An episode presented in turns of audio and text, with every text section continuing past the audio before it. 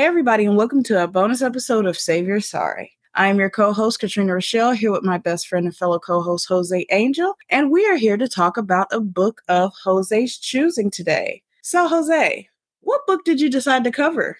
Today on our Save Your Sorry book club, we are covering the book Worthy by Jada Pinkett Smith. Jada Pinkett Smith, don't forget the Smith. and Jada, she's not seen too fondly by a lot of people. She's just this bald headed woman who loves to humiliate her husband, Will Smith. Damn. That's what it seems like the majority of people seem to say. And you and I have found ourselves as Jada Pinkett apologists. Yes. As defenders. Yes. We put ourselves on the front line. so we did want to get more information reading this book, but we do have bias, I would say that. Yeah, I think we could be at least open about that. Did you listen to the audiobook?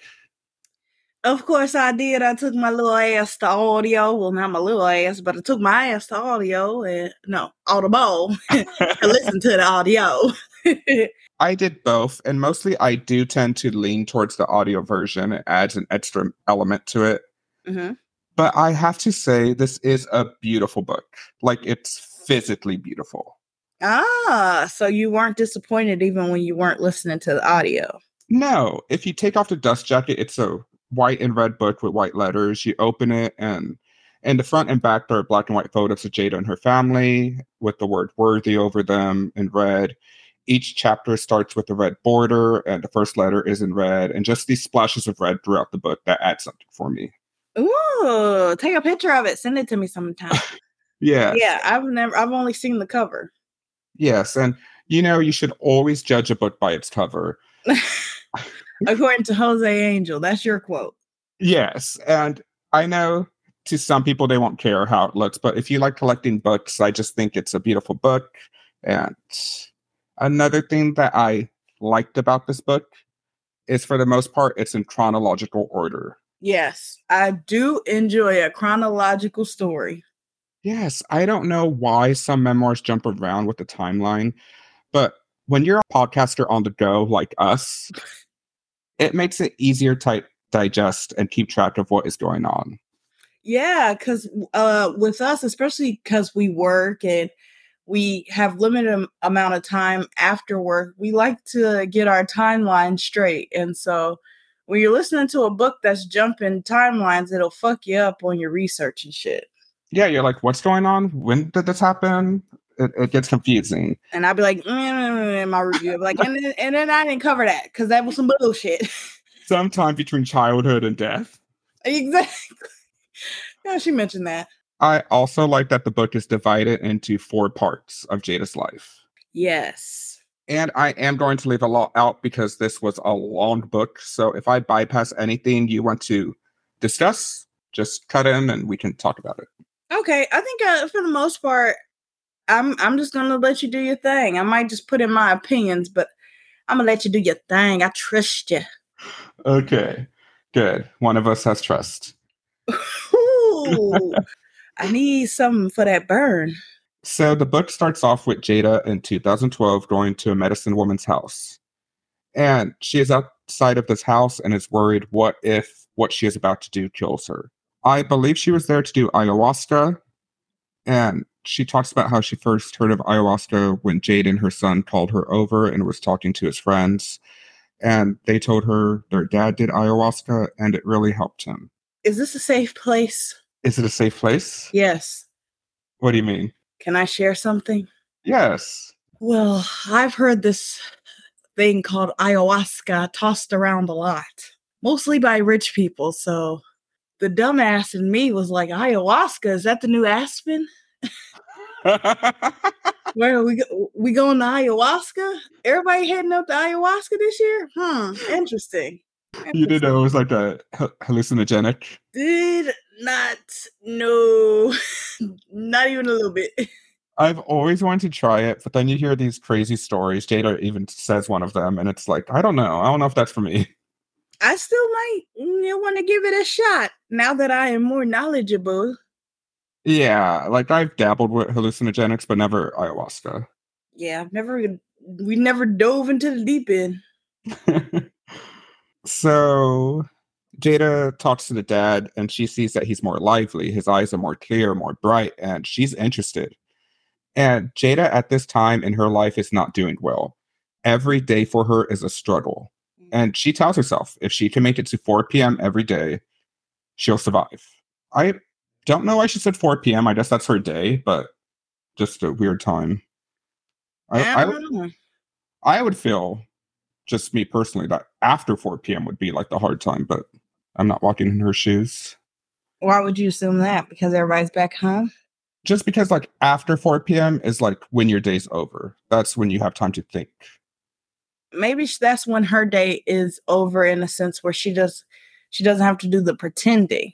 Uh, so she knows 4 p.m. she can be by herself with her own thoughts in her own like trusted circle. She doesn't have to pretend. That makes sense. Yeah, she could be miserable. Mm-hmm her kids are what's keeping her going, but she's even starting to feel disconnected from them as well.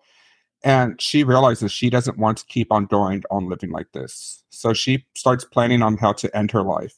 She puts together a plan of driving off a cliff and making it look like an accident. But she has doubts about this though. What if she survives the crash? Mm-hmm. The crash.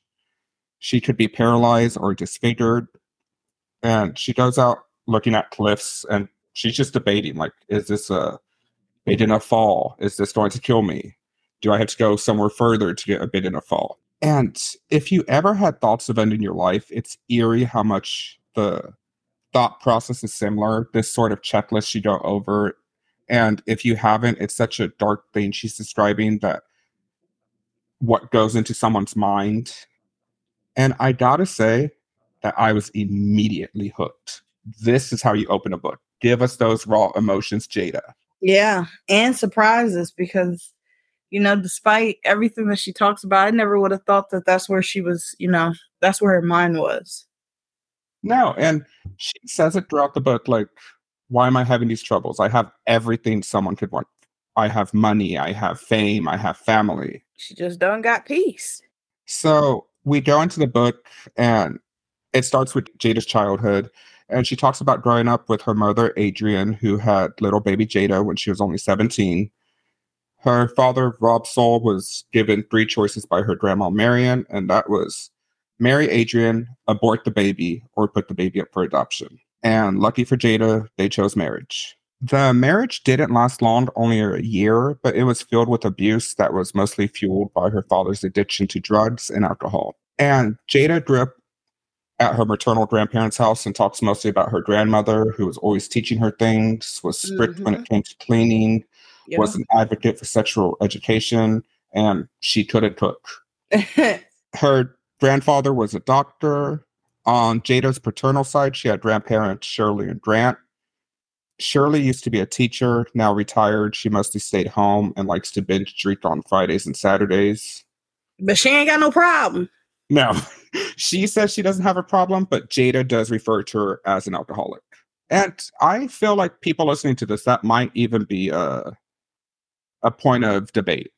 Because if they're saying, well, she's only drinking two times a week, is she an alcoholic? You know, it's just like some things like that that you can nah, debate.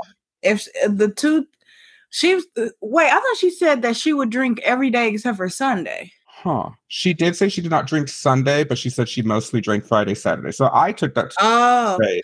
She's just been drinking those days. Well, either way, she was a functioning alcoholic. She she needed her drink, but she acted like she didn't because she was able to survive some days without it.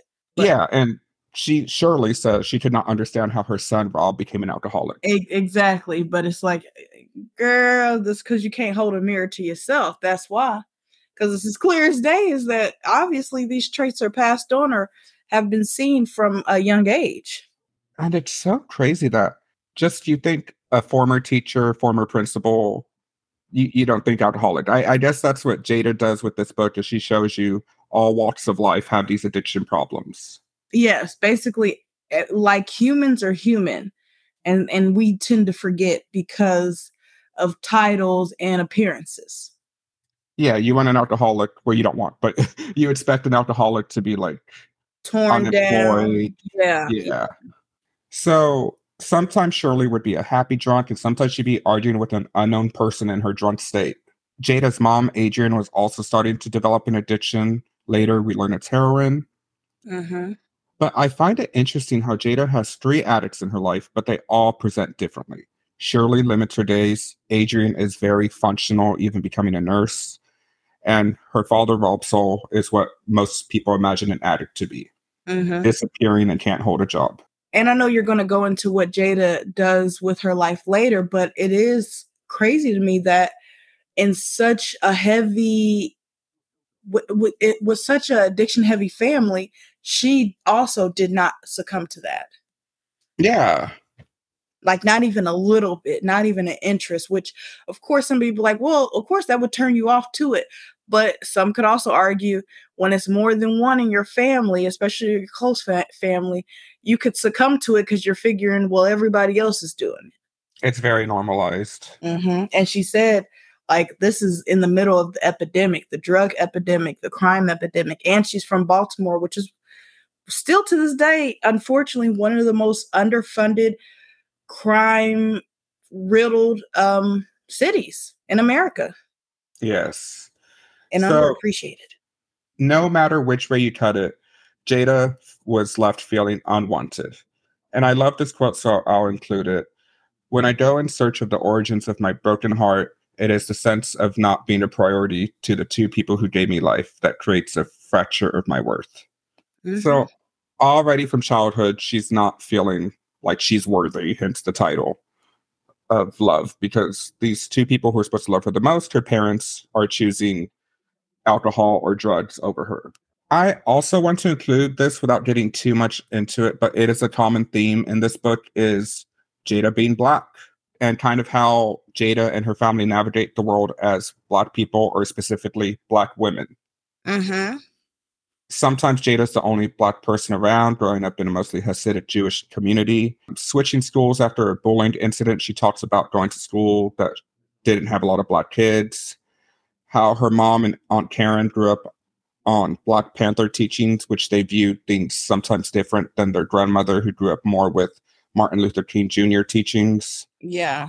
And I just wanted to include that because I love seeing the themes that come up in these memoirs. And we see it come up chapter after chapter because it is a thing that comes up in her life. Around 12, Jada's mom marries a man named Tony, and Tony becomes a loving stepfather towards Jada. They go on road trips. They look over Tony's cases together, Tony being a lawyer. They have dinner with his mom on Sundays. But in 1985, it seems everything came crashing down for Jada her grandmother Marion died. Aunt Karen thought it was a good idea to show Jada grandmother's body. I don't know what was going through Aunt Karen's head. This wasn't a I don't Kiwi, either. just a dead body in a bedroom. How did you feel about that?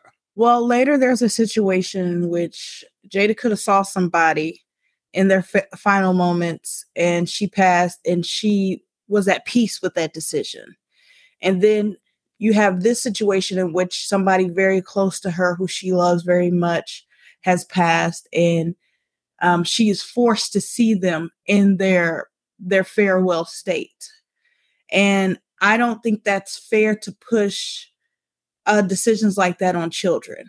If you're an adult and you make those decisions, that's for you to live with because you can, at the end of the day, speak and decide that for yourself and either be at peace with that or regret that.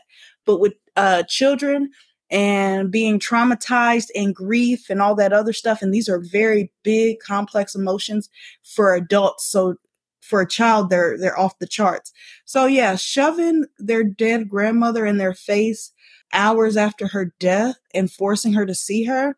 Yeah, I didn't think that was a great decision on the aunt, nor anybody else in that room who allowed that to happen.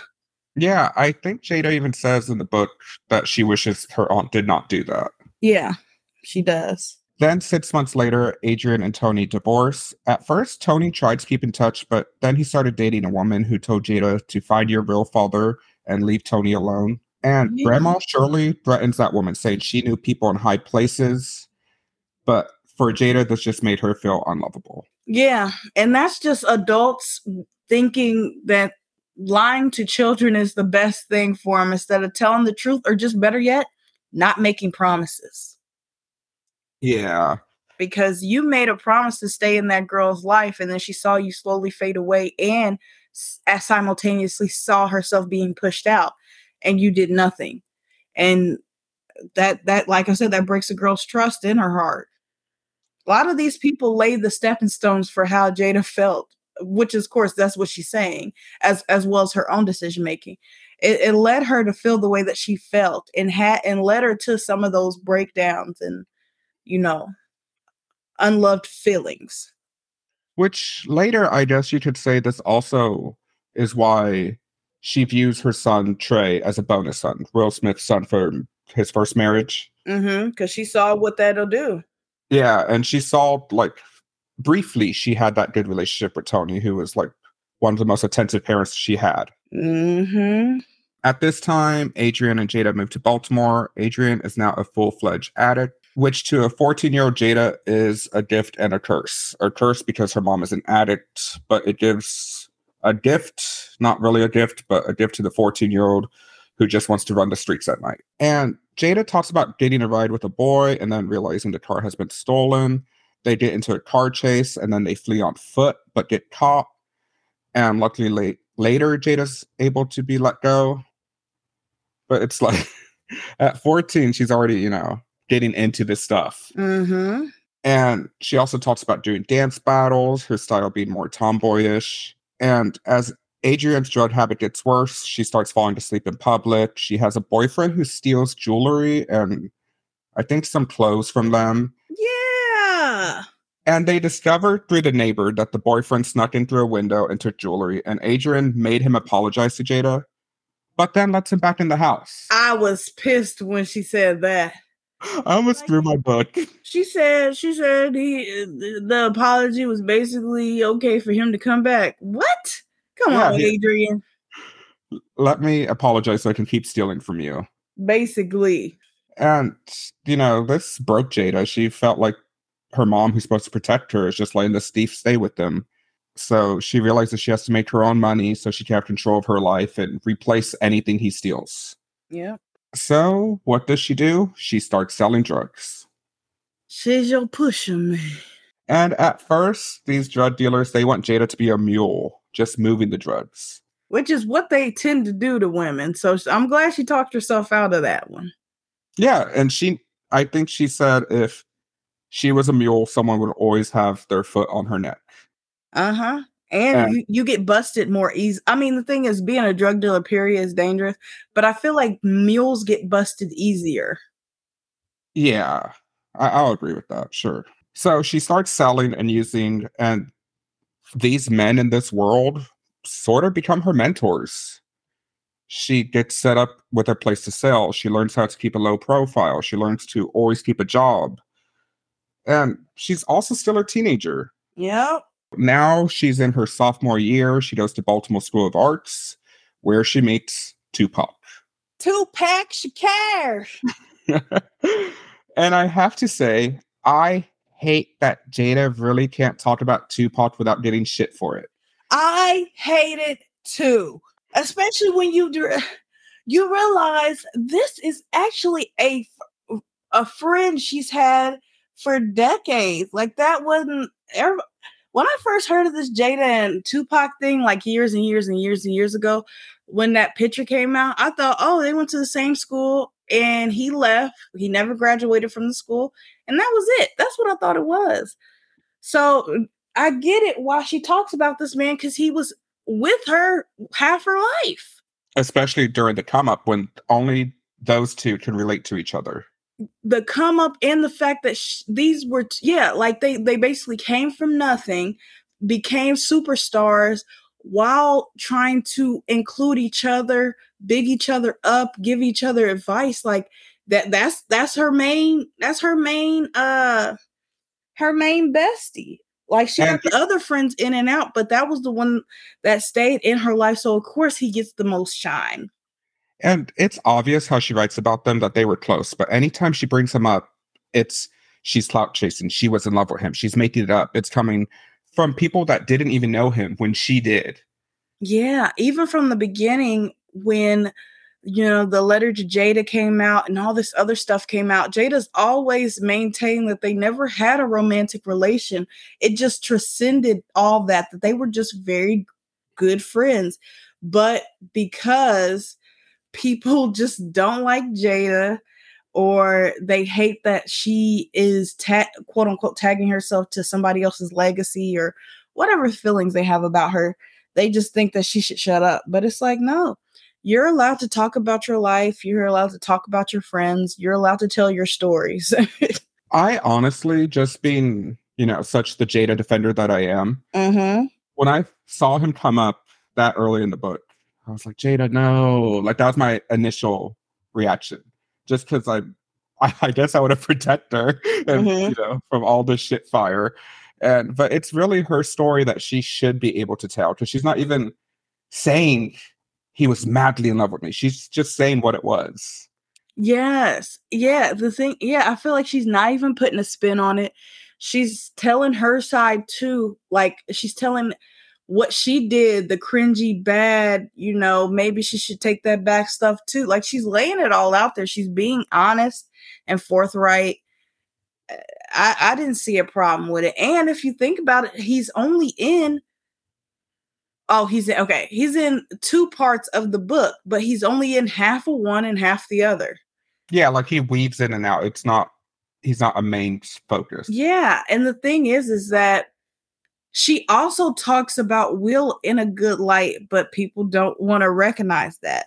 She immediately recognizes the attraction that she would have had to Will versus what she didn't have to Tupac, no matter how many years they would reconnect and maybe uh, he would mention it. Like she she never went that way. Uh, fuck you people. She could talk about her friend, her bestie. So Tupac and Jada hit it off, and they do try to kiss to see if it would be more than just friends. Mm-hmm. But there is no spark there. They had a special relationship which had its highs and lows, where she says they would have fights where they would not speak for weeks. They knew how to hurt each other, get under each other's skin, but they loved each other platonically. And if you've had a best friend for that long, you know how it is. You know how to get under each other's skin and those fights that do come up. Like no friendship, relationship, anything is going to be perfect. Hundred percent. Uh, can't stand this. Uh-huh. and Jada even buys Tupac clothes since they were both children of addicts. They grew up in poverty, and now Jada has some extra mel- money selling drugs. Mm-hmm. But that was sweet. It was, and you know, she tries to make it not a charity thing because then he wouldn't take it. You know, no one wants to be a charity case. Yeah, a lot of people got too much pride. They're too proud. And Jada starts dating a white guy named John. The three of them are great friends. John staying with Tupac a few nights until the rats get too close to the mattress on the floor. Tupac could no longer stay at his house. She says young dealers were targeting him and he had trouble with his mom. So he s- stays with Jada for one night, but then he moves in with John. Yeah. And John even hooked him up with a job and that. Like, it, it, it, like they had a little posse. Yeah, the Three Musketeers, I think she told them. So Jada tells a story of being followed in a store, and Jada calls out the employee, and John is confused why Jada thinks this worker was following her and why it even mattered. And Jada just answers, because I'm Black John. But she realizes that maybe she couldn't date a white guy since he would never truly understand the experience. She breaks up with him after John almost gets robbed after giving someone Jada knew a ride. They set him up thinking he might be carrying some drugs or something for Jada. And Jada breaks up with him to protect him, but they remain lifelong friends. Yeah, could you imagine? Oh, John better than me. If I get robbed because I, they think I got some stuff for you, bitch, what, what the fuck you get me into these problems for? How can you tell me you was a drug dealer? yeah, he knew he know. wanted to be in that life. oh, he did. I forgot. She said she was trying to protect him, but he was like he he, he knew what he was doing. Okay, never mind. I forgot. Never mind. Forget John. John was stupid too. Yeah, why are you giving out rides to people? you don't even know this person. He says he knows Jada. It's like, get in. I it's forgot like, no. he was all in on the lifestyle. Yeah, he was stupid. well, howdy doody, jump on in, kitty. So around this time, Jada is now 18. She applies to Juilliard, and you know she's getting all the auditions she wants. She's getting plays, Yeah. roles and plays here and there, and she knows it's a shoe in. Except it wasn't. It she was- doesn't get in. I felt embarrassed for her. I did too. I was, I believed, I, I said believed her. I believed her. I was like, I don't remember her saying she went to Juilliard, but if she said it was sure, she did until she read it. I'm like, oh, And it was right after her grandma Shirley's like, you have to think of a fallback plan. And Jada's like, yeah, yeah, whatever. I was saying the same thing. Like, come on, Shirley, you ain't gonna let the girl enjoy a moment after her fucking play. She's gonna be an actress. And she said, mm, psych, bitch. so her dreams of stardom are crushed. So she goes full throttle on her backup plan, which is drug queenpin. And you know, this job, like any other job, has some occupational hazards. hmm she talks about having a bad interaction with one customer, but she has a, a system in her little apartment that she's selling drugs out of. She opens the door, you know, the security chain, and sh- she makes him show her the money. And once she sees that he has the money, she's like, okay, wait here. And she goes, gets the drugs. But then two guys jump out, breaking the door open, pointing a gun in her face. And Jada does what all of us would do. She pisses her pants.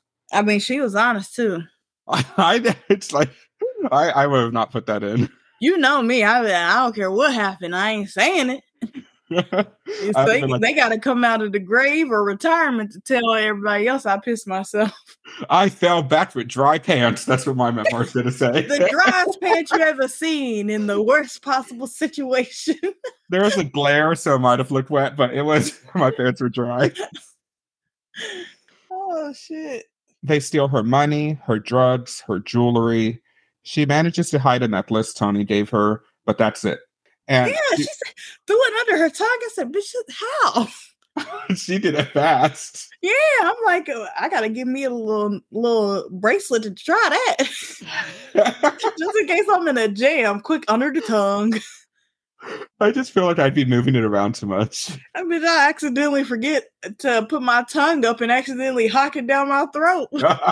Swallow it. Swallow it.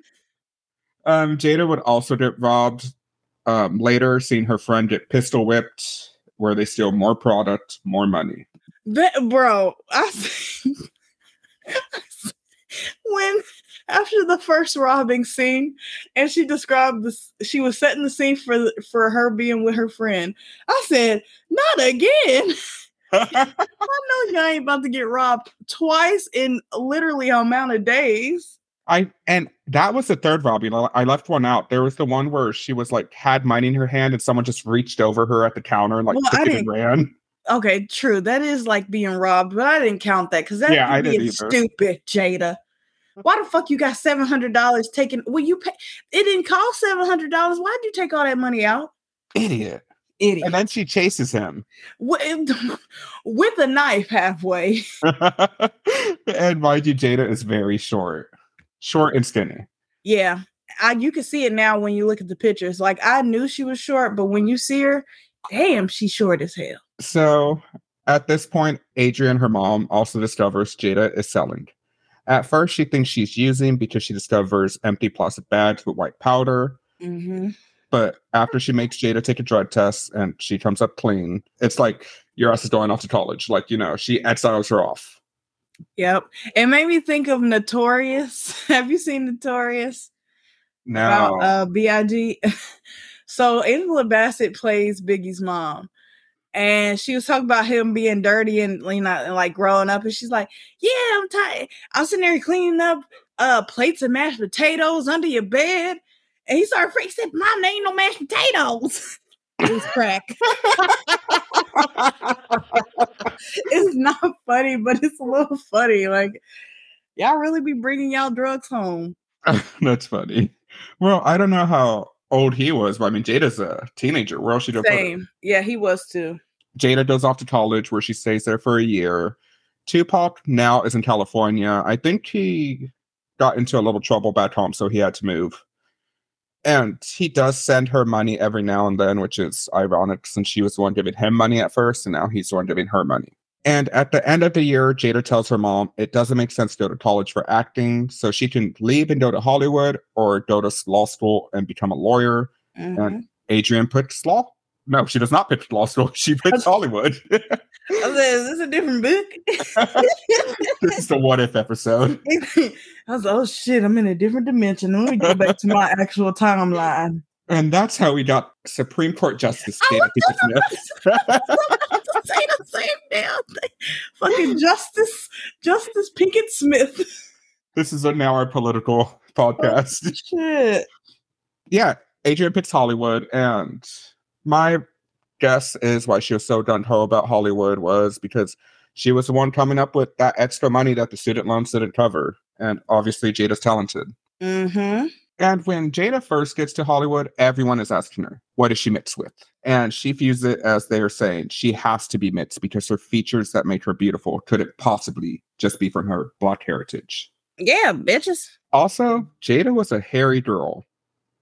I don't know if it was the time or an East Coast thing, but Hollywood didn't want Harry.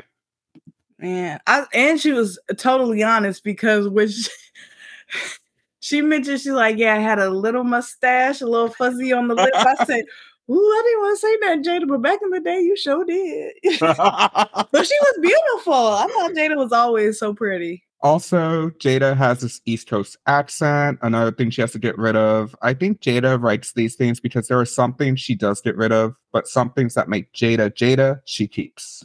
Yeah. And, you know, being from Baltimore, people are always going to ask, well, why ain't you got the two do you accent? yeah. And it doesn't, it just, you know, some people can keep their accents that we talked about. Yeah, But- and some people get rid of them, but then they just come back and embellish them. Sofia, oh my God. Uh, but I love her. But yeah, it's called what it is. Michael Blackson doesn't have the accent. You know, some of Oh these my people, you know, it comes with the brand. So they they have it for a long time, but then they're in Hollywood for so long they lose it, but then they have to embellish it to keep it because it's their quote unquote character. It's sometimes their it's a deeper accent. yep, yep, definitely deeper. we start seeing her, you know, on the come up in Hollywood. She's getting a part on a different world, which was double impactful because Debbie Allen was one of her idols, and I believe she was the showrunner on that sh- at that time. Uh, maybe showrunner. I definitely know she was directing and and, Yeah. and producing and all that. Directing or something. Yeah, Dancing. She was doing it all. It's, she's Superwoman. so Jada is now a regular on a different world, bringing her fame, and she name dropped someone that blew me away. Who? The dog whisperer, Cesar Millan. Oh, I forgot. I as soon as okay, when she did first say Caesar, and she, she, said Caesar, like Cesar Millan. and then she says he was speaking in German commands. I'm like, oh, not that Caesar. And then she said he only knew Spanish. I'm like, Caesar? And then she says Cesar Millan. I'm like, son of a bitch, Jada. It was so when she first said Caesar and she was mentioning the dogs, I was like, nah, Jada, not this one. Because she was mentioning him so early in her journey. Like she's known this man for a long time. Yes. Like you just don't know who knows people. people are talking about Tupac and who whoever else is like, she knows Cesar Millan. And you you love Oh my goodness. I forgot how much you you used to watch all his stuff. Do you still watch him? I don't. I like I follow him on all his socials, and anytime I see him, I get so happy. But I literally let out a squeal when that part of the book. I forgot. I knew there was something. I was like, huh because when I first heard that, I was like, oh yeah, Jose, Jose loved him. But I totally forgot until you brought him up. I was- like that should have been the main focus of the book. Me Yep. and the dog whisperer. yeah, there were there was no spoilers about this for a reason. They knew to keep this one locked. They knew you. They kept it under wraps. When we're like, there's more in the book, this is what it was. this is what they meant. so he helps her become the pack leader of some of the dogs she was fostering at the time. And Cesar did not know English, and Jada helps him get a tutor because she wants him to be known to the masses. So another reason I freaking love Jada Pinkett Smith. I mean, she was helping people out on the low. If she wasn't changing people's lives, but she was definitely giving out opportunities to people you would have never thought of. She wasn't changing people's lives. Do you know how many people Cesar has helped? Well, the thing is, what I'm trying to say is that I don't want to give Jada complete credit over uh, Cesar's actual, Oh, yeah, yeah, yeah. like what he did for himself in his career. But I don't think Cesar gets there as fast without somebody like Jada. So yeah, she deserves her credit, but you know, he did the work. But yeah, that's why I mean she was creating opportunities for people to change their lives. Oh, speaking of helping others, just to go back a little, Mhm. when Jada was a drug dealer, she talks about like how she would see someone buying groceries and she would just buy it for them or just give people money. And like the Robin Hood, she said she was like Robin Hood of Baltimore. But even then, like now she realizes that how much she was hurting the community. Like she thought she was helping by giving money here and there, but she was actually hurting by giving selling these ha- drugs. Yeah, because how she got the money in the first place. which I thought was interesting that she could reflect on that and be like, I'm part of the problem too. Yeah, because everybody has that whole um well, a lot of drug dealers who uh quote unquote help the community have that Nino Brown complex that well, yeah, I might be selling drugs and uh changing the city for worse, but I'm still giving back. I'm giving out turkeys and I'm giving out money for rent and stuff, but no, you're you're hurting more of the population than you're helping always. Yes. And it just has such a ripple effect. Like you're not just hurting that one person, you're hurting their Mhm. family members or whoever depends on them or if they're robbing someone. Like it, it just ripples out so far. Yeah, the, the that that's the thing. The ripple effect is real. hmm So around this time, Jada, you know, she's getting the fame, but she's only about 19, 20. And her philosophy is work hard, play hard. And her playing hard is she's sleeping around. Yeah, girl, get your freak on. And she finds out that the guys that normally want no strings attached, they start wanting commitment when they realize that's what she wants too. They're like, she calls them up and they're like, no, we gotta go to the movies or something. And she's like, yeah, yeah, we're going to the movies, but let me come over right now. Also, Jada lets it out while there have been rumors about her being gay, and while she's dabbled with women, she enjoys men more. Jada, Jada, Jada, Jada. So I know what you said. I heard you loud and clear, but I also heard what you didn't say. I, I got you, girl. It's okay, girl. I just I just think that it's so fascinating because one of those things you do hear about Will and Jada all the time is that they're both gay and like they're each other's beards. Mhm. I don't care about Will, but Jada, Jada, Jada. Come on over. Come on over. It's warm.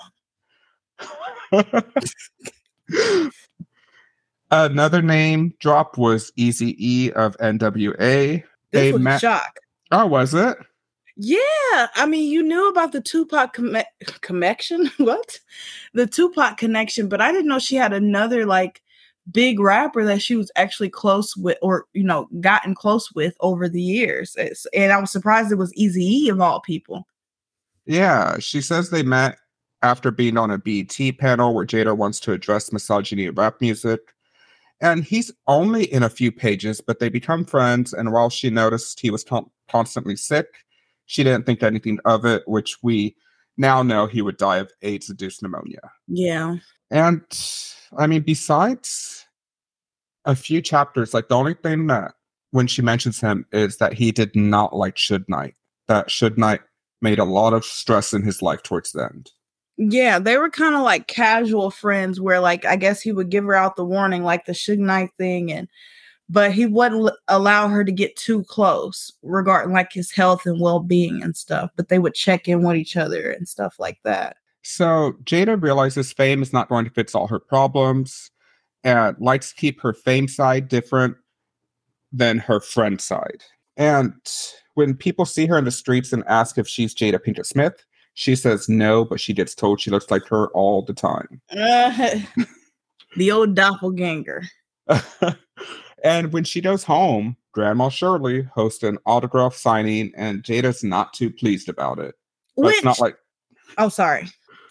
it's not like she can just be like, Grandma, what the fuck you doing? Boy, that'd be fun. But I had a problem with that because I'm like, okay, yeah, you're supporting Jada, but let's not act like you didn't tell this girl she need a backup plan. And now all of a sudden, you've not only her biggest fan, but you now uh blocking out her time for autographs and pictures when she's on her downtime. Uh huh. Ain't that a bitch?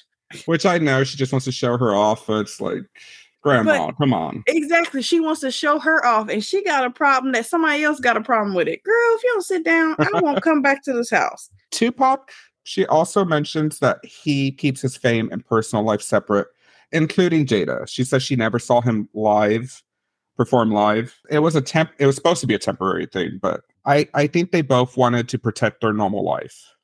Mm-hmm. And Tupac and her do some work together, and they were supposed to do Menace to Society together. Yeah. but Tupac got her Tupac got her a spot, but then he gets fired and he tells Jada, you know, still do it, still do it. And she's like, No, no, I'm not gonna do it without you. And he tells her to do it. It's going to like help set off her film career, and it does. Yeah. So And I always wondered, I mean, I'm kind of, I guess it happened the way it was because I cannot, I mean, I know you probably haven't seen Menace to Society, or if you I have, have. you have? And I've seen Don't Be a Menace. Those are both surprising to me. Like, I know you've seen your share of black movies, but I don't think I would have pictured you seeing Menace to Society. I told you I was there. I've been there. I forgot about the I was there. oh, I'll Photoshop you next to Martin Luther King I was Jr. there. But You uh, next to Rosa Parks, I was there.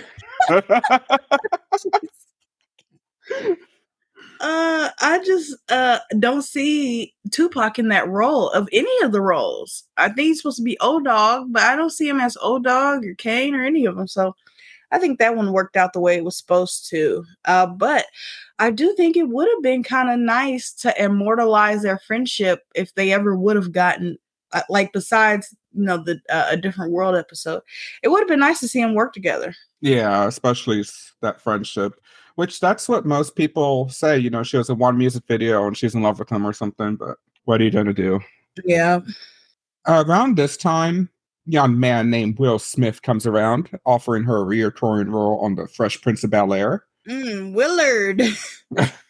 and she turns it down because back then it was harder to do both film and TV, and she was trying to go for the film star. Yeah, um, as far as uh, back in the day, you had your TV screen. What did they used to call? And then they used to call the movie ones the silver screen stars. Basically, if if you made it in TV, it'd be great, but you wanted to be in film, and so if you got in film, you didn't want to backtrack because then you'd be scared nobody wanted to put you in a movie anymore. What do you Now- think changed that? Was like Friends since they were getting paid so much? I was trying to think like what was like the what what show broke the mold? The thing is, I don't even think it was Friends. I don't think this is this got broken until heading into the 2010s. Don't tell me it was Charlie Sheen. I'm not saying I don't. I don't think it's. I, I don't think it's the TV salaries that did it. What I think it was is um, around the 2007, you know, uh, heading to 2010s.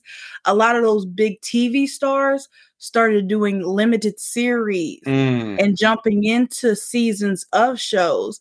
And so when you see the George Clooney's, the Jennifer Aniston, you know, those big old people. The Reese Witherspoon. That We- was the yeah, big one who moved. yes. The Kate Winslets, when you see those types of people get into the TV movies and to the TV shows, then it starts to change the landscape, and you're like, huh, well, they can do both. We're gonna do both, and you're you're gonna see a lot more film people in TV, but also that makes some of the TV actors mad too, because then they're like, bitch, well, y'all are fucking everywhere. You know, it's a- It's a double-edged sword. I guess it was probably like streaming that changed everything. Yes, that okay, yeah. I think that too, definitely. Yeah, that probably had the bigger effect actually, the streaming. hmm Interesting. So around this time, Jada is also having panic attacks. I guess that's what it could be called as panic attacks. She doesn't really Mhm. say as a panic attack, but how it's described, it seems like a panic attack. And is suffering suicidal thoughts. And she flies her mom out because she feels if she's alone, she's gonna kill herself. Yeah. that was crazy. Like she, the way she said it, like immediately, like not even like waiting a day. She said she needed somebody out there now. Yeah, like she could not be alone. She can't, for the life of her, figure out why she's feeling this way. Her dreams are coming true. You know, she's rich, she's in these roles, but it's just her past trauma that she's not dealing with catching up to her. Like she's always go, go, go. And it's like she's running towards her goals, but at the same time, these demons of her trauma are like chasing her. Mm-hmm. And Jada, still working through a breakdown, starts isolating herself. Her friend Duane Martin invites her out with Tisha Campbell and the one and only Will Smith. And Will is not the goofy guy he puts he, his persona. And him and Jada really hit it off. So much so that he's calling her while he's still a married man. Yeah, but, Willard. Adrienne shuts that down real fast, saying she shouldn't be on the phone with a married man who has a kid. And I mean, she wasn't wrong. And honestly, I have always heard that Jada and Will had an affair. That is how I felt that they they they they used to push out their relationship for a while. Like, oh, they're together and married, but only because uh she was messing with him while you still married. Yes, that's like what exactly word for word what people say. Mm-hmm. Around this time, Tupac does get arrested for sexual assault, and Jada stays right there with him. She doesn't even want to know the details and stands by his side. Which, on this podcast, if we were reporting on this and this happened currently, I think we'd go in on her for standing with him. Oh, 100%. Especially if we didn't get the context of her kind of trying to reprimand him, but not really. Yeah. It's, it's it, it, it that part I will not lie. This part of the book was a little bit of a tough a tough read slash here for me. Yeah, because she pretty much turns a blind eye to it. Yeah, and I've always felt that kind of way, not even with Jada, but with Tupac. I was essentially raised on Tupac for since I was a child. So I've listened to Tupac a lot. I've seen a lot of his interviews, a lot of his music videos. So I, I really did like Tupac. And it wasn't until, of course, way after he died, when I am like a teenager looking into his life, that I found out about all the sexual assault, uh, rape allegations and charges. And I'm like, it, it does really kind of change how you feel about somebody. Because, yeah, I, I always thought Tupac was great. And then you hear about stuff like that whether it's proven, whether it's not, whether some of the charges are dropped, you still have that like it's still a shadow on how you might feel about them. And then when you have supporter people who support them, it does kind of color how you view them too. So yeah, I don't really know anything about the Tupac case other than what was in the book. Mm-hmm. But it it was uh, like, girl, what are you doing? Kind of moment because she even says like women in power like trying to tell her to not show support to him. Yeah. And it's like maybe that was for a reason. But again, I don't know the situation, but from what I could gather in the book, I just did not want to look into it because I just wanted to be a book only type of interpretation. Yeah, maybe we could share our feelings at a, a different time. Yeah, well, I could gather, I was like, okay, even if he's saying he wasn't involved, it's still like, I mean, she does call him out a little bit, but it's, it's not really that It's much. not enough for yeah. us she visits him while in prison and pays his mom's bills. That's all he asks. He's like, just pay for my mom while I'm in here because he was taking care of her. Yep. And he writes her a letter and asks her to marry him. And this is the headline everyone is running with that he was so in love with Jada. And Jada's not even saying that. She's saying he was in a bad place in prison. And if they got married, they would have regretted it when he got out. Yeah, she's yeah, she's saying and the thing is, she's talking about something that a lot of jail slash prison, no matter jail or prison, dudes do. You know, they are feeling lonely. They miss their girls. They're missing women, period. They miss their family. And so they're reaching out. They're reaching out for a connection. They, they're telling everybody and anybody who can hear them, I love you. I'll do better. Uh-huh. We get out of here, I want us to get married and start a family. I mean, that's that's what they do. Now, what happens when they get out is a different subject, but yeah, people being so surprised was crazy to me. Like y'all must not know. if yeah, if you've ever had someone that was in prison or jail, you, you know how it is. You know these promises they make. You know sometimes they find religion. They you know these letters. They come yes. in every week, and it's they have so much time that you know they draw on the envelopes and it's beautiful and it's mm-hmm. like they do a little artwork. Uh huh. I folded you this piece of paper that made it into a bracelet, and it's like, damn, that's creative, but. you need to be doing that when you get out and even and, and and she even called his bluff like not even called his bluff but she was like well are we having sex too? We doing conjugal visit he was like yeah.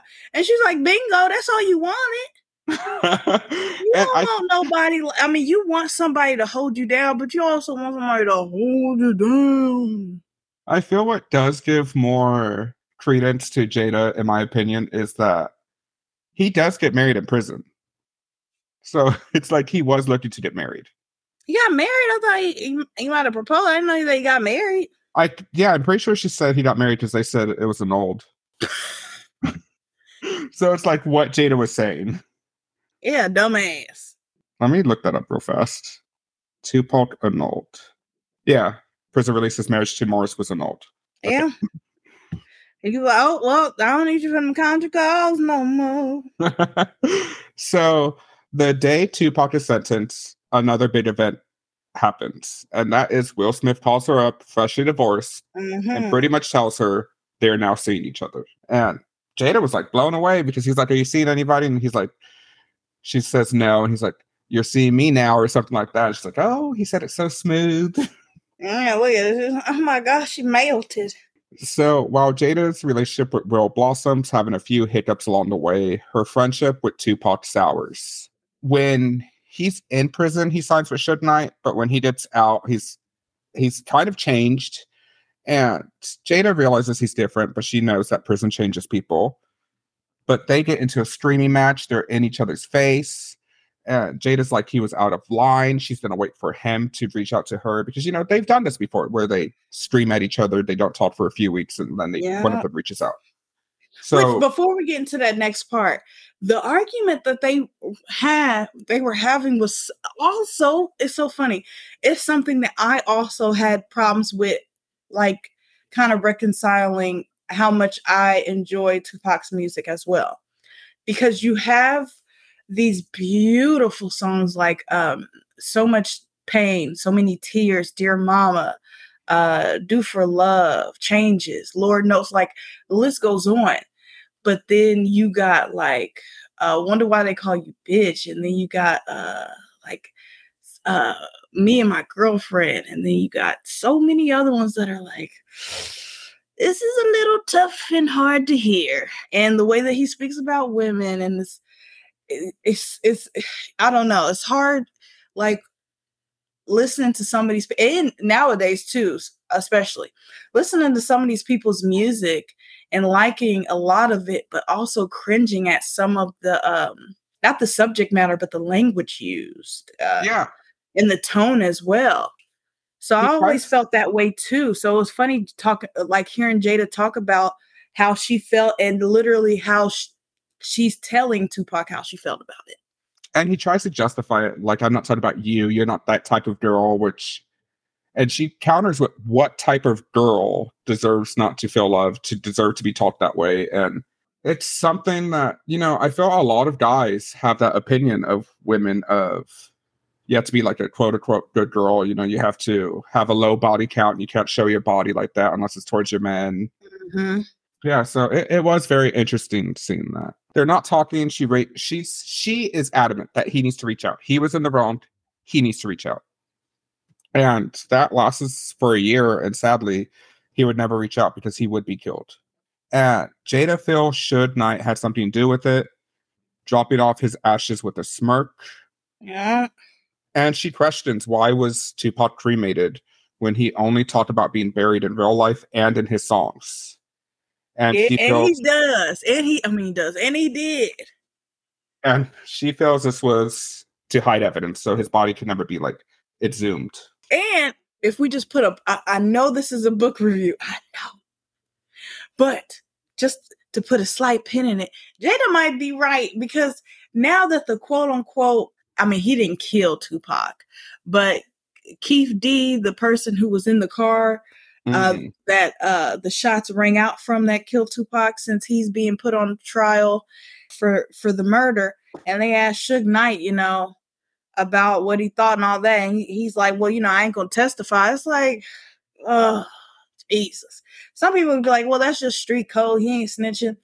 It's also some bullshit because we also know that you're just covering your own ass. I was really surprised she like put that in that book while naming Suge Knight. Because you know, a lot of times they laureate laureate it up where they like just put an initial or something, they don't say their name. Yeah, but Suge Knight ain't got at least the Yeah, money that he used to, and he's still in prison as of now. His reputation is still somewhat to be feared, but it's not as potent as it used to be. So a lot of people ain't got no problem talking about his bitch ass. Yeah, and just the that she said that he had a smirk. Like I think her quote was, "Here's your homie, Homie. homie." Yeah, I I was was like, like, "Ah, fuck you, ugh." Suge."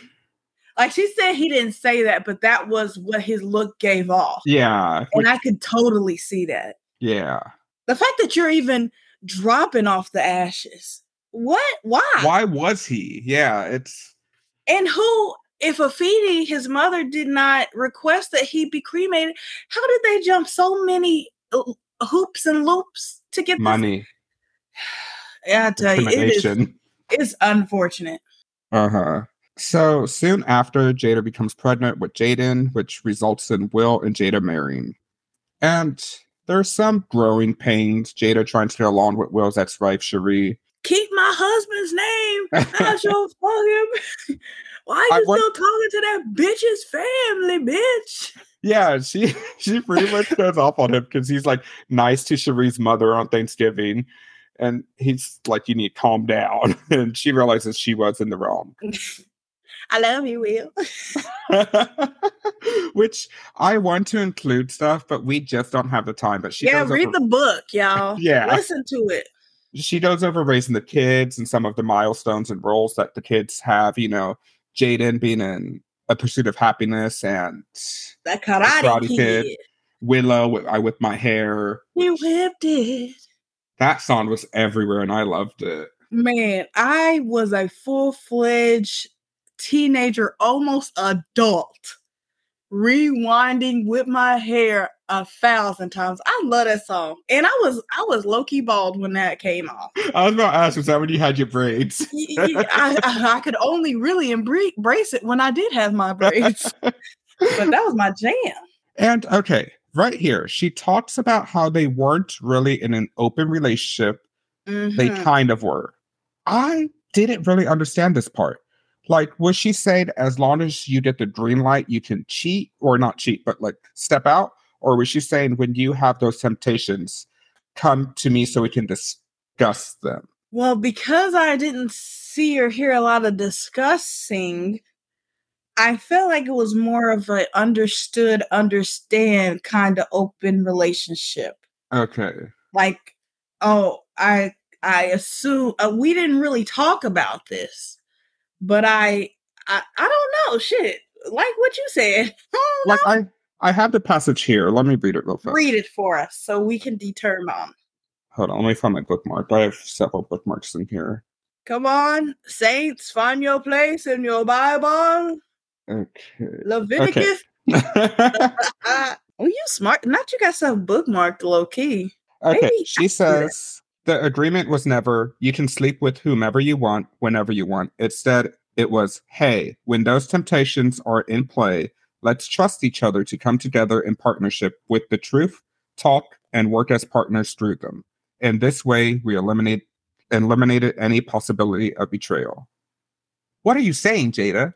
Yeah, Is it I, betrayal? Is it is it not betrayal just because there's talk about it? Like that's what I'm saying. And then when you couple in the whole like her and Will having these clinical arguments because he's dropped a boundary of not being talked to a certain way, like so then it changes the her whole like I don't I think honestly, and who knows, I'm not saying I'm right, but to me, I took it as her and Will, oh, both of them, but at this time, I'm thinking primarily Will was tempted, had some temptations, had some people he was around, and maybe wasn't acting 100% as a married man.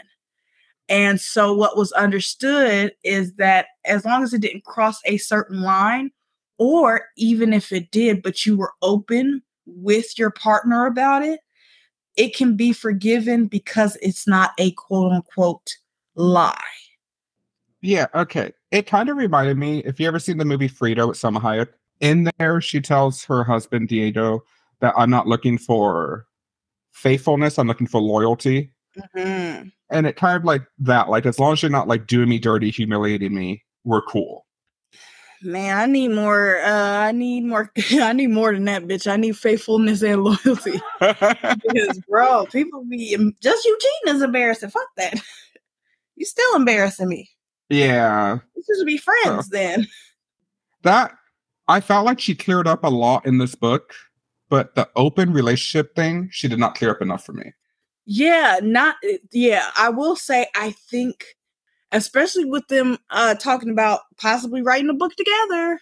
I think Ooh. that there are still some nuggets, and I think we would know more if we read Will's book too. But I think that is still, true. Yeah, we we we we fumbled, but we didn't. We just didn't have interest in it. no, we're. But, but I think um I think there are nuggets and stories and context that are still being left out for either reasons of them not feeling comfortable about talking to talking about it uh, or they just feel like okay damn we gave you everything we can't give you everything. Or we're to save that for the next book. I, I think it's either th- one of those three. I feel like she's definitely more open and introspective on things earlier in her life that do not have will in the story and that mm-hmm. could just be because you know they're she's working through it she's still talking to him about it which we'll see later on how they handle the red table talk. I i i was pissed. Okay we're hold your hold your piss. I can't i'm, I'm getting robbed. Jada was also in a metal band named wicked wisdom and got a lot of hate because sometimes metal and white supremacy go hand in hand Yes. Also, I was surprised when I first saw her as a child. I was like, "Oh, she be she be singing, and she in a metal band." I was surprised too when I first learned that. Yeah, that's kind of when I knew Jada Pinkett was different.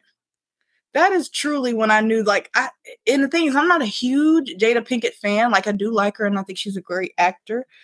But I knew when she was in that metal band, I was like, "Oh, she's different than these other girls. She's not like other girls."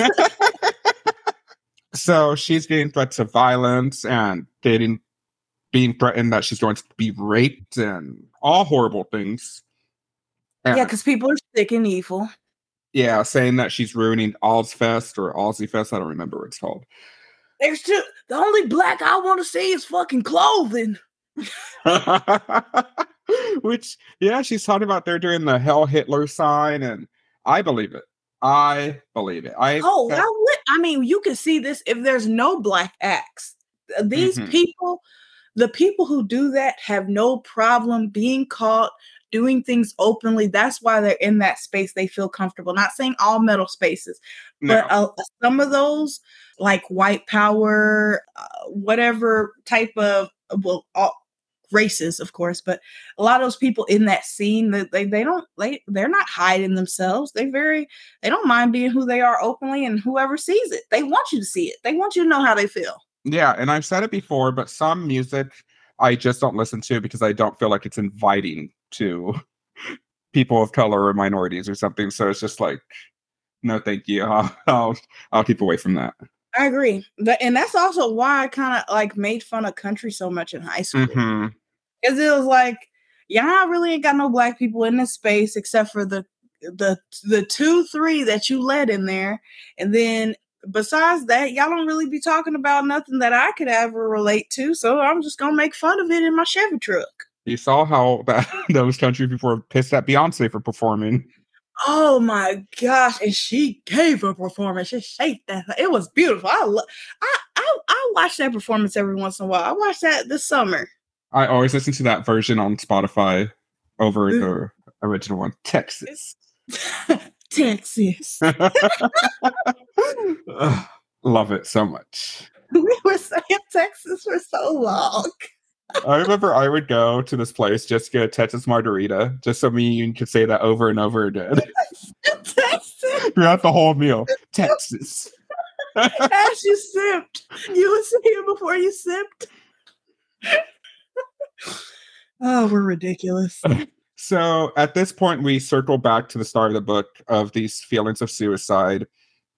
And it's like she's never processed anything. It's go, go, go. And it's finally catching up with her.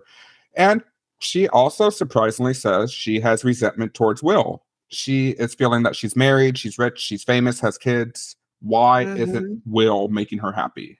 And I find it interesting. I think it's Will who said it in interviews where they don't like try to make each other happy anymore. Like, yes, they're responsible for their own happiness, type of thing. Yeah, it was that break. He said that, you know, basically during that break, they realized that they weren't making each other happy and what does she need to get ha- uh, happy and all that other stuff. So basically, they broke apart so she could find her happiness and be in charge of it and, and find and do what makes her happy. Which I know some people, when they see that, it's going to be the headline of Will Smith doesn't let J- Jada Pinkett happy. But she's saying that's not his job to make her happy. She's not happy within. So she's blaming him at this point, but it's just because she has like resentment and she's not thinking clearly. Yeah, she she feels trapped.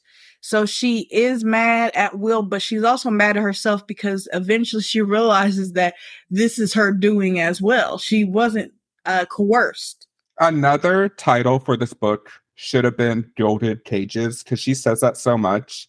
Of she put herself in this gilded cage of she stepped back a little to be a mom. She stepped back from the music career to be a mom. She stepped back from her acting to be a mom and mm-hmm. be with her family.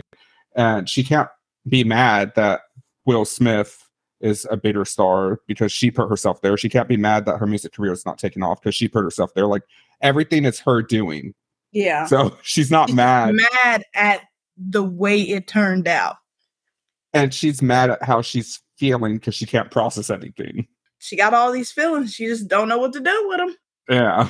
Jada also likes to dabble in different religions.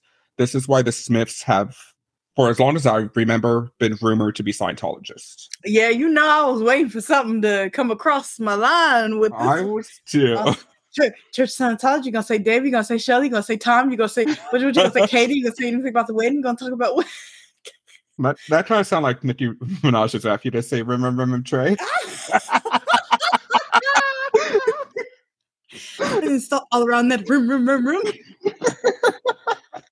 but I can't stop thinking. but I was ready for the Scientology talk. I was too, and it was very brief. She says that she likes to dabble in different religions, which we see. Mm-hmm. And she took what she liked out of there, but she was very adamant I'm not going to be a member. I'm not with organized religion. It's not my thing. She does mention Tom Cruise later, and she had a good experience with him, but it's nothing related to Scientology. Cause she's smart. Jada's smart. She's she she's a mover and shaker. She got to keep the the right relationships. I mean, she didn't burn some bridges, but she ain't burning the Scientology bridge. She know that the motherfucker's crazy, and she ain't gonna say nothing bad about Tom. I mean, if she ain't got nothing bad to say, she don't have nothing bad yeah. to say. But she's not going to outwardly put herself out there. I'm not for organized religion that means all of you. David over there, like, yeah, better be all organized better be. So I was gonna make a bad joke. I was gonna, I was gonna say, and Shelly's like, Shelly's still missing. That's not funny. It's not. Well, we know what he did. He needs to be arrested. Oh my goodness. Hashtag where Shelly. Mm she also around this time her father comes back in her life and he's trying to get sober and she puts him through scientology like courses to get sober but he's like this does not work for me. I love jesus. So he doesn't do the scientology thing but he does sadly overdose and die i think while in rehab. Yeah so sad. It was like i think he was just getting out and he was like or was he about to get out and he was like calling her to like take bring me back to Cal- California or whatever. Yeah, it was either take me back to California or take me home. It was one of those. Yeah, it was. Yeah, one of those, and it was just like, ugh. She just. Uh, sometimes you just can't intervene. No, It's Which is sad. Unfortunate. Yeah. Then there's Jada's 40th party, birthday party. And this story sort of comes up every now and then when people discuss Will and Jada, where Jada was in a bad place and Will throws her this big surprise party. And Jada is not too happy about it because she's been telling him behind the scenes, I do not want a party. Yeah, she said, "Bitch, oh, we go. It's gonna be small. We gonna relax, bitch." and then you hearing it's the biggest bash? Did you hear about this story before reading the book? No, I did because I feel like they talked about it somewhere.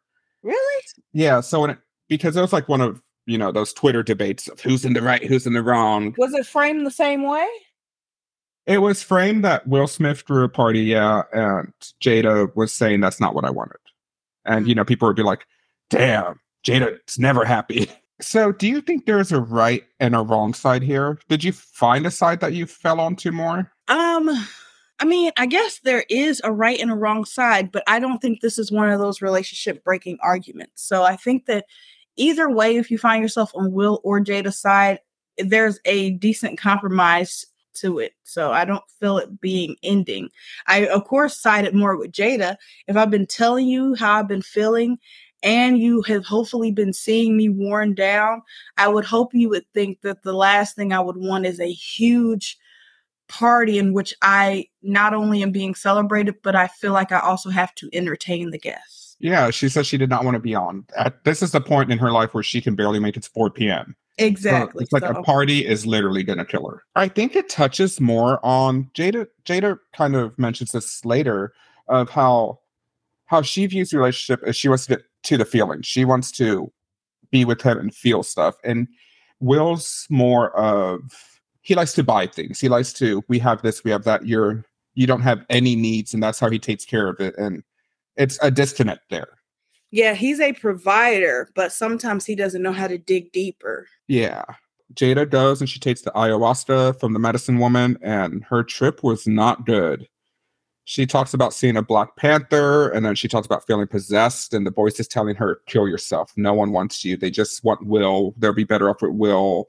You need to die, and stuff like that. And I was like, oh shit. Mm-hmm. Which again, there's those feelings of resentment towards Will, even though she chose to step back and spend more time with her family. It's like Will is a huge star, and she has these feelings of everyone loves this cheerful star, not this depressed, trauma ridden woman. Yeah, that's hard. And the ayahuasca works. It takes, I think she says four nights, but on the fourth night, she's feeling lighter. And while not everything is solved, she is no longer feeling suicidal. And Jada's first episode of the Red Table Talk was just a conversation between her daughter Willow and her mom, pretty much of Jada's story before she became a mom.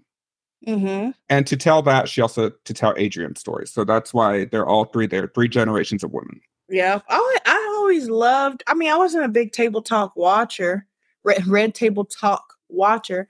In fact, I can count on two fingers the episodes I watched. but I did always love the concept, and I did always love another Black woman getting a platform to tell her story and other people's stories with their uh, consent. yeah, I always watch the clips, but I'm just not watching something on Facebook. I'm just not. Hundred percent. That's what took me out, and I was already in the later stages of not even being on Facebook. Period. So yeah, it was hard for me to watch something on there. And they chose the color red because it represented femininity, femininity, femininity, femininity. You yeah, you said it right that last time. Okay, Yeah, you were good. one of those times is correct. And passion to Jada. And that's the only question I wanted answered in this book why she likes the color red so much. And I got it. You got it. I got it. I was waiting the whole book for this. I'm like, finally. Sometimes you gotta leave nuggets in there for the end. so it wouldn't really become a show until four years later. Jada thinking Willow was a little too young the first time around. And it's funny that the show that started with three generations of women gets derailed and overshadowed by a man and an entanglement. I tell you. When August let the world know that he had an entanglement with Jada. Jada decides to bring herself to the Red Table Talk alone. Which, by the way, a lot of people are doing revisionist history, and I was there. I was on the social medias, and everybody was like, Jada talks about this person. She talked about that. She boycotted the Oscars, but now this boy talking about them, and now she quiet. She needs to take herself to the table. She needs Mhm. to hold accountability. She needs to use her plat. That's what everybody and their mama was saying. Very little was anybody saying, "Be quiet." No, they were saying she needs to go. Everybody wanted the mess. Everybody wanted the truth. Everybody wanted the tea. Everybody wanted it. So it's crazy how people are like y'all just kept feeding us information unprompted unwarranted. Don't lie. You asked for it, you got it. exactly. So you can't stop. You can't t- you can't turn off the faucet when your ass turned it on. I think this was after the TI talked about his daughter's whatever.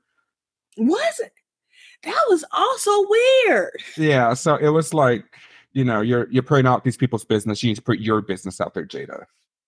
it was it was actually because i remember willow being a part of that discussion yes i mean of course she was a part of all the discussions but i remember her speaking up about it because she was in the age range yeah So Will decided to join for a united front. And when I first read that, I'm like, you go, Will.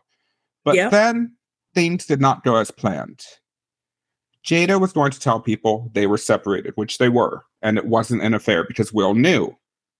But Will's on that show acting surprised. yes and i did man i wish she would have stuck to the original plan and act like they were still together. And this was not a live show. So Jada could have not released it. She could have retaped it, edited edited it. But for whatever reason, she was willing to bear that scarlet letter and let people hate her. And like a she dumbass says, I agree. She says she was burning down her gilded cage and not caring what people thought of her. But I don't know. I don't know if this should have ever seen the light of day. It was Mhm. not the way she wanted it presented. It should have went out. People were telling her not to let it out. Why did she let it out? Yeah. I the reason why I really had problems with this is that just like you had talked about earlier with the whole we're not they had an open marriage but not really you're saying stuff happened but you're not really saying what happened. Jada has protected Will and his reputation at every turn. She's been the wife, she's been the mother. Granted, like she said, she made these choices voluntarily, but she also put herself on the line for some of this stuff. Like she did make sacrifices that I feel like either Will ignored or didn't think were sacrifices because she was the wife. That's kind of like her job. But when it came to this, and you know that you guys are not together currently, nor were you together when this happened, and for you to just kind of like flip it on her and do the okey doke and like let her take blame for this whole thing, I thought that was just like cowardice and just totally not fair and showed me like a poor side of Will, honestly. Because why why are we lying if the truth is the truth? What These what are are we protecting? Points where I want Jada to dig deeper, where she like, what was that conversation after the tape stopped? Yeah. Was she like, what the fuck did you just do? Or was she silent about it? Was she silent or was she silenced? I can't get serious with you. Ugh. but yeah, Ye- she you know when Oprah said that quote, she's like, "That was it. That just another my, one for the books, bitch. uh huh. That just paid another year of something. I mean, it's a great meme though. She did it. Uh huh. She, she knew she did. she knew she did. She put the hand motions with it. Silenced when she closed it, bitch. But anyway, I I agree. I I think even in this book, she's still protecting him. Like it's like what you did, how you felt, but you. I, I I definitely think that there's stuff that we just don't know happened, and they're just not going to tell us. It, she kind of she's already been ran over, and I think she's accepted that, so she's okay with not sharing details. And if you guys want to still like run her over for not doing all the details and sharing everything. She's okay as long as she speaks most of what she wants to say, which I felt like her telling the real truth behind this red table talk is at least what she wanted to get out in this book towards the end. Do you think it's a wifely duty that she's doing, or do you think it's more of a business thing? Because the Smiths are kind of like it's a brand. Like at the end of the day, it's a brand. Once you become that popular, you're a brand. I think it's both. Okay. I think it's just both, whether they believe it or not. I think she viewed it as a personal wife decision as well as like, well, shit, you said bad ma- bad marriage for life, so we're the Smiths. It's the Smiths, so we uh, that's what it is. Oh yeah, bad marriage for life. Oh wait, wait, before you get into it, when she said and he was sitting there all watery eyed. First of all, Will's eyes water all the time. You'll explain that fucking meme because I'm tired of seeing it. she, she, did. She said it was late at night. We he just got home. His eyes are all watery. of course, his eyes is red and watery. He wouldn't cry. I love her. The last thing we're going to touch upon is a slap heard around the world. Chris Mock, Chris Rock, I said Chris Mock, because he was mocking her. Hey, you said it was a Freudian slip. You said uh-huh. Chris Rock makes a G.I. Jane joke about Jada. Will gets up, slaps him, screaming, Keep my wife's name out your fucking mouth. Mm. And surprise, surprise, Jada was surprised as all of us. and she says it was extra surprising since Will and her didn't view each other that way for six years six. They almost didn't even come to the Oscars together. No, and I think she said they were working on King Richard together, and she mm-hmm. stepped away because it like they had a falling out over something. Yeah, which I was also surprised that. Yeah, I was like, oh, y'all was y'all was working on King Richard. Yeah, and she's like, just take my name off of it. I don't want anything to do with it. And he's like, come with me to the carpet. It's like, let's have a united front. Let's go to yeah. therapy. So it's like they were almost getting back together. Mm-hmm. But it's rough, you know, it's one of those situations. But they're living separately. And she says she does feel slightly thankful for Will for defending her, but realizes it was more about Will's own personal struggles. Yeah. Yeah. It's like, oh, this is some beef that dates back further than me like oh i was very proud and glad for this black man standing up for his black this black woman who was his wife but uh, this wasn't all about me. It has so many layers because you think about Chris Rock asked her for a date when he thought her and Will were divorcing. You have Chris Rock making a previous joke at the Oscars. You like yeah, and then you have Chris Rock all the time, especially with the more what he his sources and whatever he said, and combined with the comedy special now, especially it's like fuck Chris Rock, you being a little bitch and your ass is sore, and I'm tired of it. She even says like he can make all the jokes he wants about about me on stage, and like that's like from her to learn on or something. I don't know. She got all spiritual with it, but mm-hmm. it was mm-hmm. it was like no, Jada. When you know when they go low, we kick them as you sh- and she should have because yeah. this man got his ass slapped by Will Smith, but 80% of his jokes were uh, jabs in the form of making fun of Will Smith via Jada's Pinkett. He still is on her head like she has something to do with it. And then you got the nerve to have easy target. Exactly. And then you have the nerve to have sources or people close to you or your team to talk about how you tired of Jada bringing up your name. Fuck your name. Don't nobody bring you up because it, it garners like publicity. They're just telling a story. Don't nobody care about you. Ain't didn't nobody care about Chris Rock until he got slapped. Yeah, how how much have you heard about Chris Rock in the last ten years? Exactly. I mean, and then it, he was putting out comedy specials, barely doing anything. Who who Where? was everybody looking for? Dave. Nobody cared about Chris Rock until he got slapped. The slap was the best thing that happened to. Chris. That revived his career. It did. And then I also show people who didn't like him why you didn't like him already. Oh, yeah. I mean, he should be he should be thankful. I I changed my I don't even care if it was assault. I don't care. Chris Rock is annoying, and I hate that I'm one of those people where it's like, oh, so you only care about people getting hurt when you like them. Well, in this case, yes. I'm sorry. In this case, if I don't like you, it, it happened, and I can't help you. So I left a lot out of this book But I like the book. The only thing is if we believe her. So many haters out there think Jada's lying about everything, from the entanglement to Tupac to the slap to even her alopecia. I don't know if this book would change anyone's mind about her. Mm-hmm. I don't know if this book would make you think any differently about her relationship with Tupac because I feel like the people that are going in reading this book are people that are already leaning at least more towards Jada's side or at least are open. The yeah. people who are out there that are the loudest making those videos, making, you know, the Twitter threads and arguments about Jada are not the ones that are going to read this book because they don't care. They read the headline, they don't need anything else. They just know she's a bald headed, probably faking her alopecia, and she likes to humiliate Will. Mm-hmm. And these TikTok videos uh trying to discredit her. Yes. Like there's I, so many. I I believe her only because there are people who can verify and discredit her from the beginning of her career to now now she's being more open that she has before. So some of these details have not been released until this book, but there's been decades for people to say she's lying. This never happened. She's embellishing. It didn't it didn't go that way. And we have rarely heard that from any celebrity or uh, old friend or childhood friend or family member.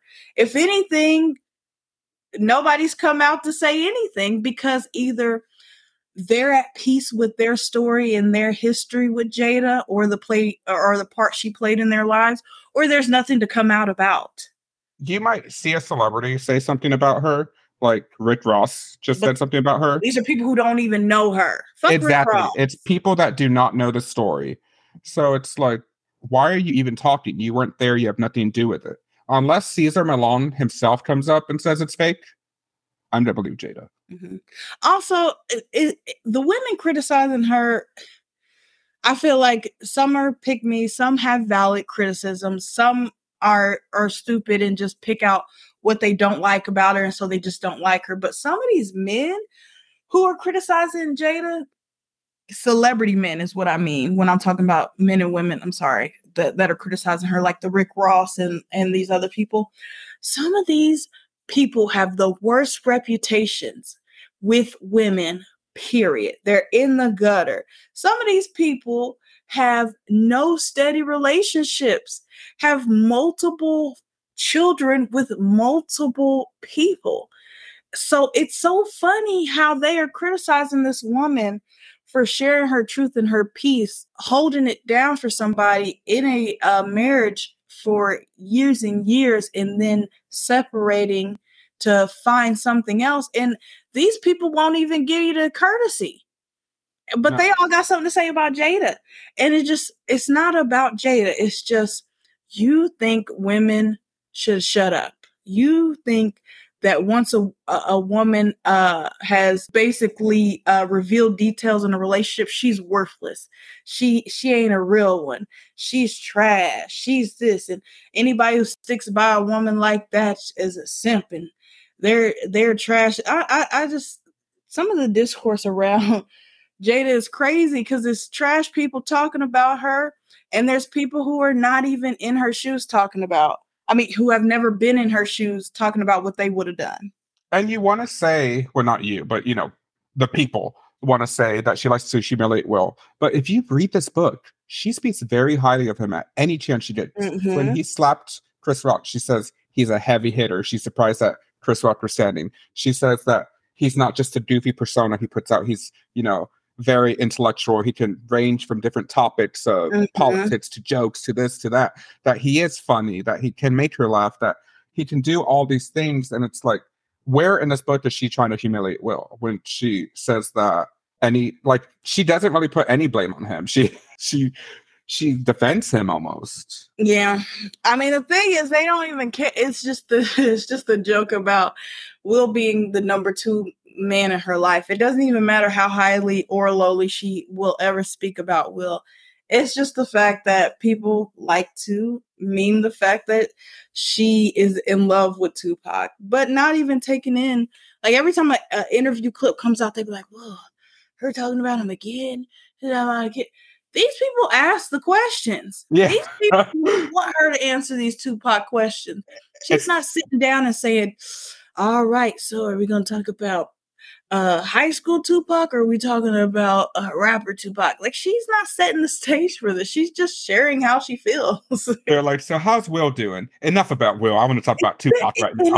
that's that's how the memes go when it's like i get it things are funny but there's a difference between like making fun of a person and like literally just changing the whole narrative about this person's life like she's never made it about that if anything people in like movies and these articles have gotten it wrong and have clickbaited people Yes, I agree. Do you have anything else to add before we get into our ratings for this book? Uh, no, I, I, I, I was interested in reading this to learn more about Jada, and I got that. I, I'm very satisfied with it. Um, maybe if I took better notes, I'd this would be an even longer episode, but I didn't need to do that. I really enjoyed this book. There's so much I did not cover. Mhm. So much that she goes into detail and and like friends I did not mention and stuff like that. But I would re recommend it? Would re recommend it?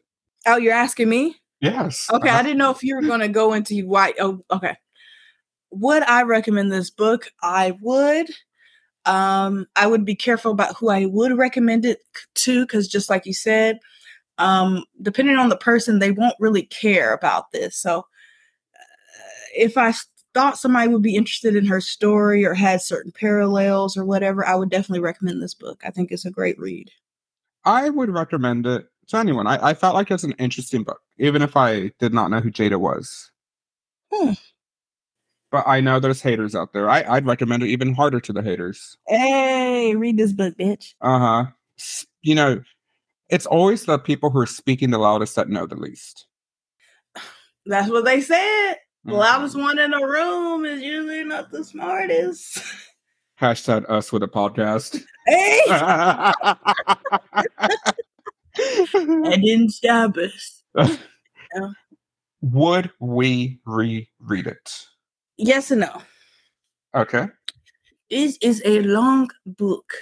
Yes, yes, And, yes, yes. yes. Um, there are a lot of interesting parts. There's some fluff. Uh, there's some filler. There's things I like. There's things I don't like. So would I reread this from top to bottom? No. With Audible, the way it's broken down, I see myself maybe revisiting certain chapters for sure. Uh, the late later half of the book, middle to later half in the book, especially because I really got the first part, her beginning her journey. I really kind of like that, but I don't need to rehear that again.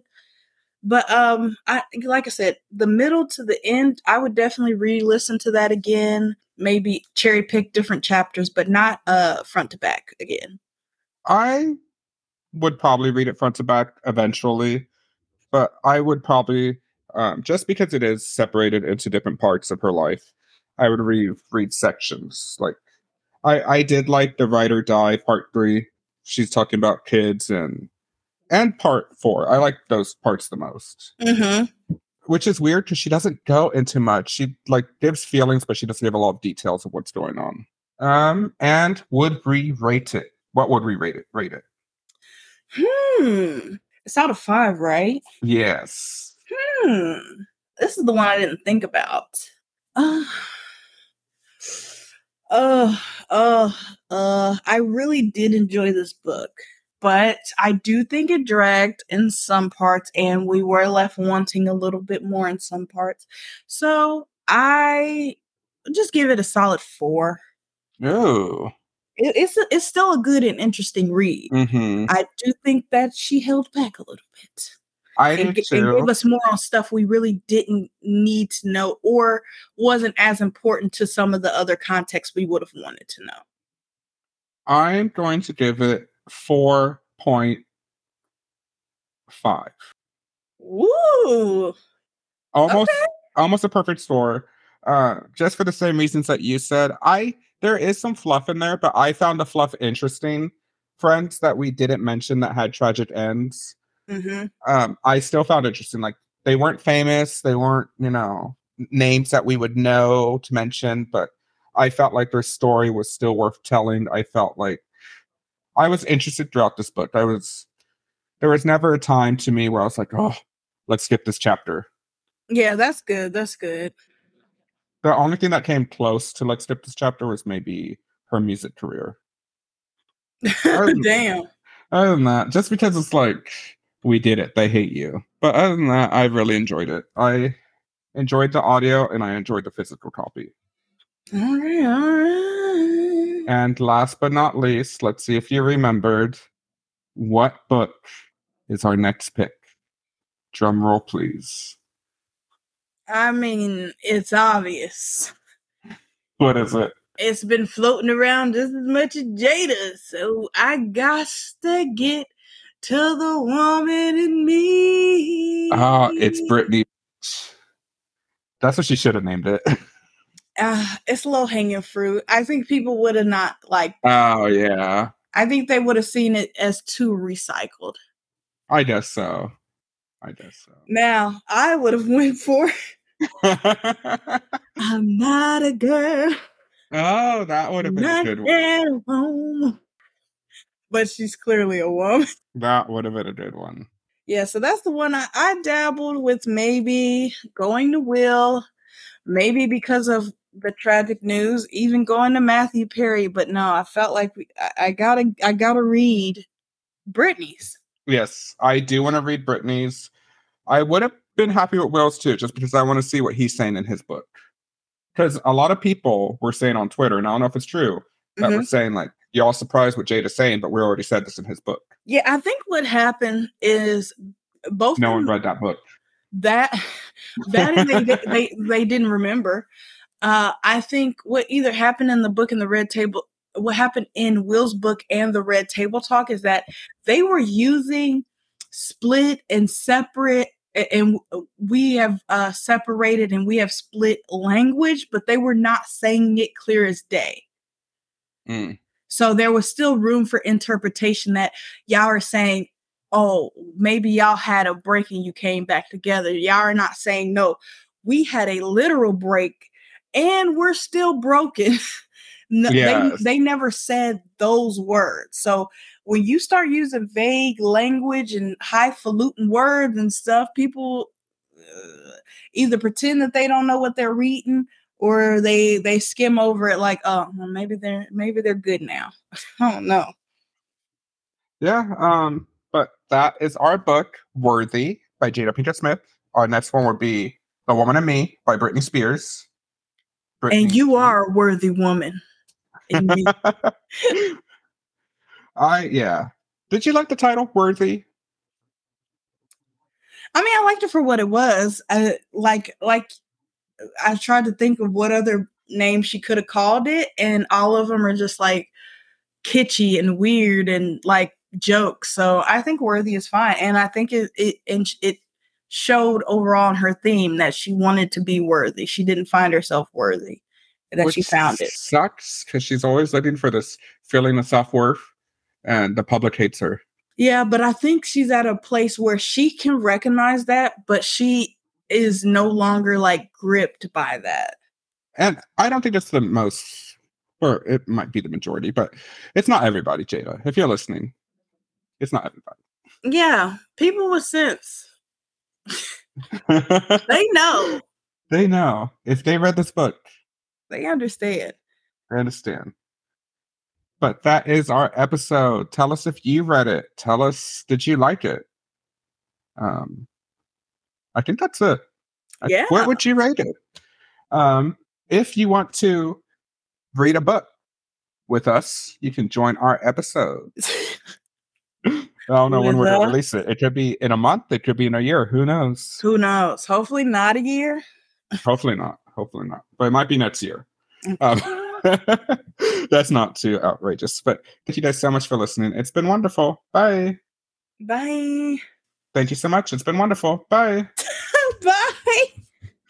It just I got a thing that said poor connection detected as soon as I said that. So I'm like, let me say it again. Uh, well,